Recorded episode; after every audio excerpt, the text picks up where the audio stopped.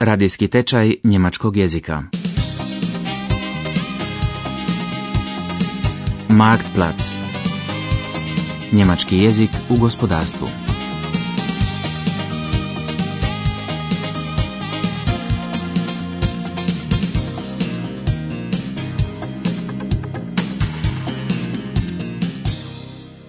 Sedma lekcija. Financiranje u vanjskoj trgovini.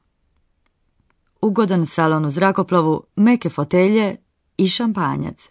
Imali nečeg boljeg od toga nakon četvorodnevnog napornog rada na sajmu. Osim toga postoji i razlog za slavlje.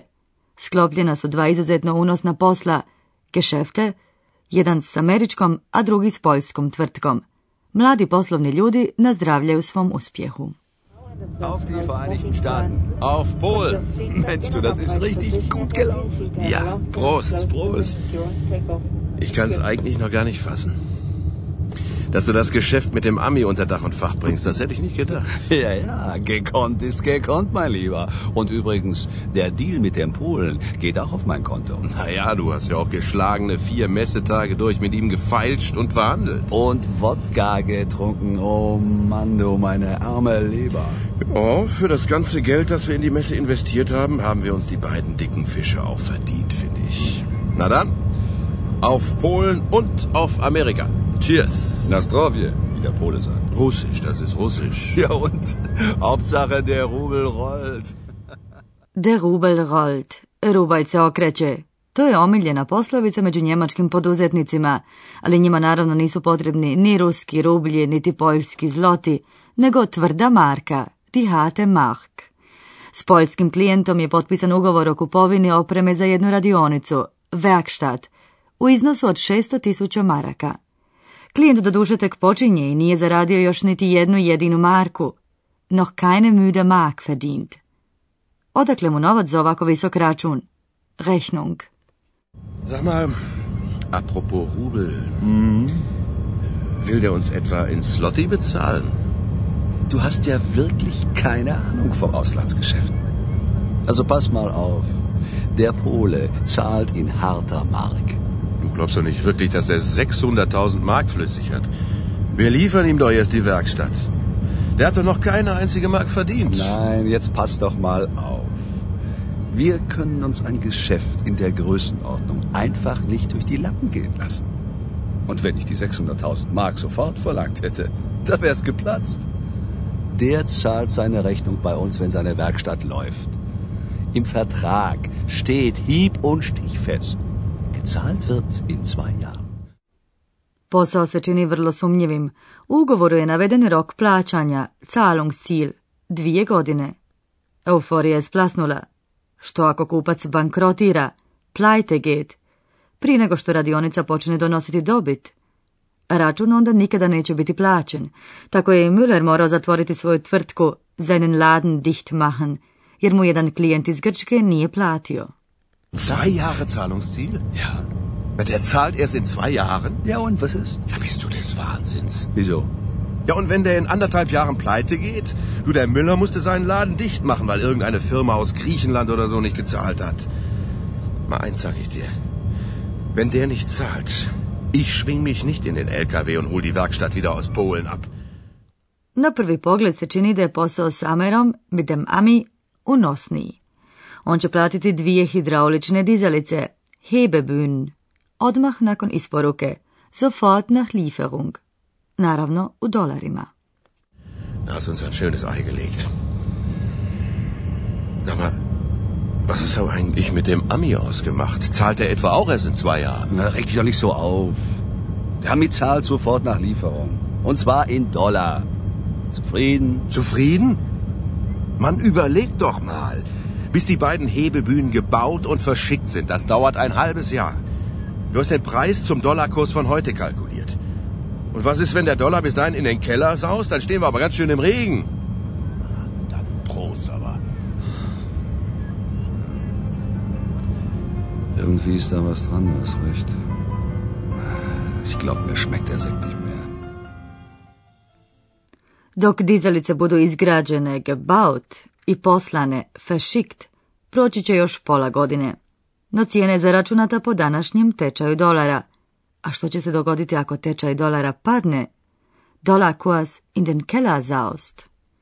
Mladi poduzetnici počinju svačati da nisu dovoljno pripremljeni za poslove s inozemnim partnerima.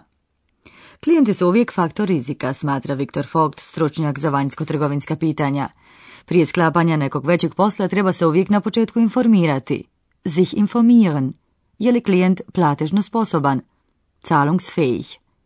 Dodatni je rizik kada se rokovi plaćanja, Zahlungsfristen, odgađaju. Rizik transakcije ovisi o tome na kojoj je deviznoj osnovi posao sklopljen. Osim toga, postoje manje riskantne i posebno riskantne zemlje. Es gibt natürlich erstmal das Risiko des Kunden. Generell ist das also ein Kunde, dem man vertrauen kann. Wenn es ein Anfänger ist, dann kennt er diesen Kunden ja in der Regel nicht und äh, da ist man gut beraten, wenn es ein größeres Geschäft ist, dass man sich über den Kunden erstmal informiert, ist der zahlungsfähig oder nicht. Das zweite Risiko taucht dann auf, wenn, was sehr häufig passiert, der Kunde nicht genug Geld hat oder wenn er das Geld nicht gleich hat, sondern also bestimmte Zahlungsfristen eingeräumt werden müssen. Da gibt es dann das Transferrisiko nachher, je nachdem, um welcher Währungsbasis das Geschäft abgewickelt wird. Und dann gibt es drittens Länderrisiken an sich. Das heißt, äh, da gibt es ja Einteilungen, welche Länder als weniger riskant gelten, welche als besonders riskant gelten. Es gibt politisches Risiko, es gibt Transportrisiken, es gibt unendlich viele Risiken. O ovim vrstama rizika mladi poduzetnici još uopće nisu razmišljali. Ugovori su sklopljeni i jasno je da oprema za automehaničarske radionice mora biti isporučena u roku. Ali što je s plaćanjem? Možda će im nešto o tome reći u banci. Potreban im je savjetnik. Ja, das sind sie also, die traurigen Fakten über unsere Exportdeals. Wenn ich gewusst hätte, was das für ein Ärger gibt, dann hätte ich die Finger davon gelassen. Nun mal langsam, meine Herren. Immerhin sind Sie ja nicht die einzigen Unternehmer, die ihr Geld mit dem Ausland verdienen. Und was Sie mir da eben geschildert haben, hört sich gar nicht so schlecht an. Da gibt es schon Mittel und Wege, dass Sie an Ihr Geld kommen. Meinen Sie wirklich? Sicher.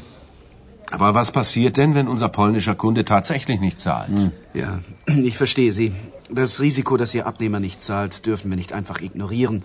Aber gegen sowas kann man sich ja versichern. Wie? Ja? Eine Versicherung gegen faule Exportkunden? Wer macht denn sowas? Postoji dakle osiguranje, Versicherung, za poduzetnički rizik u slučaju da naručitelj, abnema, iz nekog razloga ne plati, nicht zahlt, svoj račun. Kreditno osiguravajuće društvo Hermes iz Hamburga po nalogu Savezne vlade preuzima osiguranje za izvozne poslove.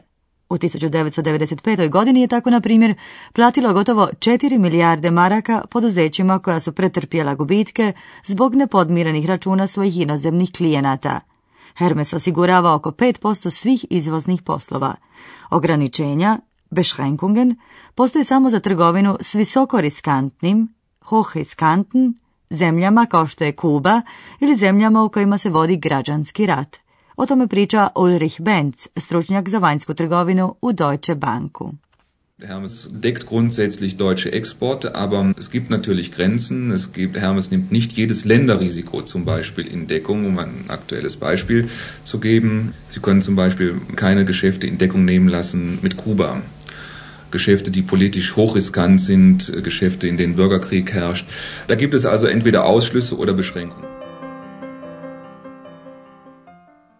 Država podržava izvoz, pogotovo zato što je on od vitalne važnosti za njemačko gospodarstvo. Samo u 1995. godini njemački su poduzetnici prodali u inozemstvo robe i usluga u vrijednosti većoj od 720 milijardi maraka – za naše novaka u poslovima izvoza koji su prodali opremu za mehaničarske radionice u Poljsku, 600 tisuća maraka je već ogromna svota. Zbog toga su se osigurali kod Hermesa, što ih je stajalo 15 tisuća maraka. Oprema je dakle prodana naručitelju, no ona mora prvo biti proizvedena.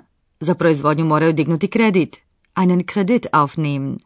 Ali kod koga? Kod njihove matične banke kreditna linija je iscrpljena. Kreditlinije ausgeschöpft. So weit, so gut. Bleibt nur noch die Frage, ob wir die 600.000 Mark für das Geschäft mit den Polen zwei Jahre lang vorschießen können. Die müssen wir ja selber als Kredit aufnehmen. Sind das überhaupt noch drin? Unsere Kreditlinie ist ja schon ziemlich ausgeschöpft. Tja, da haben Sie leider recht. Ein Darlehen in dieser Höhe können wir Ihnen nicht einräumen. Das heißt aber nicht, dass Ihr Geschäft nun scheitern muss. In Ihrem Fall würde ich da eher an einen AKA-Kredit denken. AKA-Kredit? Was sind das nun wieder? Proizvodnju proizvoda za izvoz podupire bankarska ustanova za kreditiranje izvoza Ausfuhrkreditanstalt, koju savjetnik u banci zove skraćeno AKA. Ona je spremna dati kredite u slučajevima kada je naručitelju zadan rok plaćanja, Zahlungsziel, a on ga ne može ispoštovati dok ne proda naručenu robu. Ta vrsta kredita zove se kredit za premošćenje. Bankarsku ustanovu za kreditiranje izvoza, AKA, tvori konzorcij, ein konzorcium, s više od 50 poslovnih banaka, Geschäftsbanken. Jedan od uvjeta za dobijanje kredita je da je izvozni posao osiguran kod Hermesa ili nekog drugog privatnog osiguravajućeg društva. O tome Viktor Vogt kaže. Längerfristigen Exportfinanzierung bedeutet ja im Grunde genommen, dass der Kunde nicht sofort zahlen kann, sondern er bekommt ein Zahlungsziel eingerichtet und dieses Zahlungsziel muss refinanziert werden. Und der Lieferant, der Exporteur hier kann einen Kredit beantragen bei längerfristigen Laufzeiten. Im Grunde genommen beginnt das bei einem Jahr, wenn die Laufzeiten so lange sind. Und diese Überbrückungskredite kann er sich zum Beispiel bei der AKA besorgen. Die äh, ist ein Konsortium der Geschäftsbanken. Ich glaube, über 50 Banken sind da drin und er kann sich da einen Kredit beantragen. Den Kredit bekommt er in der Regel auch wenn er, und das ist eine der Voraussetzungen, sich dieses Geschäft auch abdeckt durch Hermes oder durch auch einen privaten Kreditversicherer. Vrlo je važno da se izvozna tvrtka za savjet, beratung, obrati banci prije potpisivanja ugovora s naručiteljem. Greške, fela, mogu je inače skupo stajati. Dobit, de Gewinn, može biti i veća ako se s nekim stručnjakom pravovremeno razmotre svi rizici, alle Risiken, smatra Ulrich Benz, Suradnik Deutsche Bank. Dass sie zu spät kommen und dass eine Beratung zu spät anfängt, nämlich dann, wenn Verträge geschlossen sind, wenn ähm, Kurse in eine ungünstige äh, Richtung gelaufen sind. Und äh, dann wird es oftmals nur sehr schwer möglich, diese Fehler, die bei Beginn oder bei den Vertragsverhandlungen gemacht worden sind, im Nachhinein da, ähm, sie können nur noch auf Kosten der irgendwann einmal äh, kalkulierten Gewinnmarge korrigiert werden. Das heißt, der Exporteur erzielt am Ende nicht den Gewinn, den er vielleicht hätte haben können, wenn er zu Beginn alle Risiken mit einer Bank besprochen hätte. Slušali ste sedmu lekciju tečaja njemačkog jezika Marktplatz, realiziranog u suradnji Deutsche Wellea, centara Karla Duisberga i Njemačke industrijske i trgovačke komore DIHK.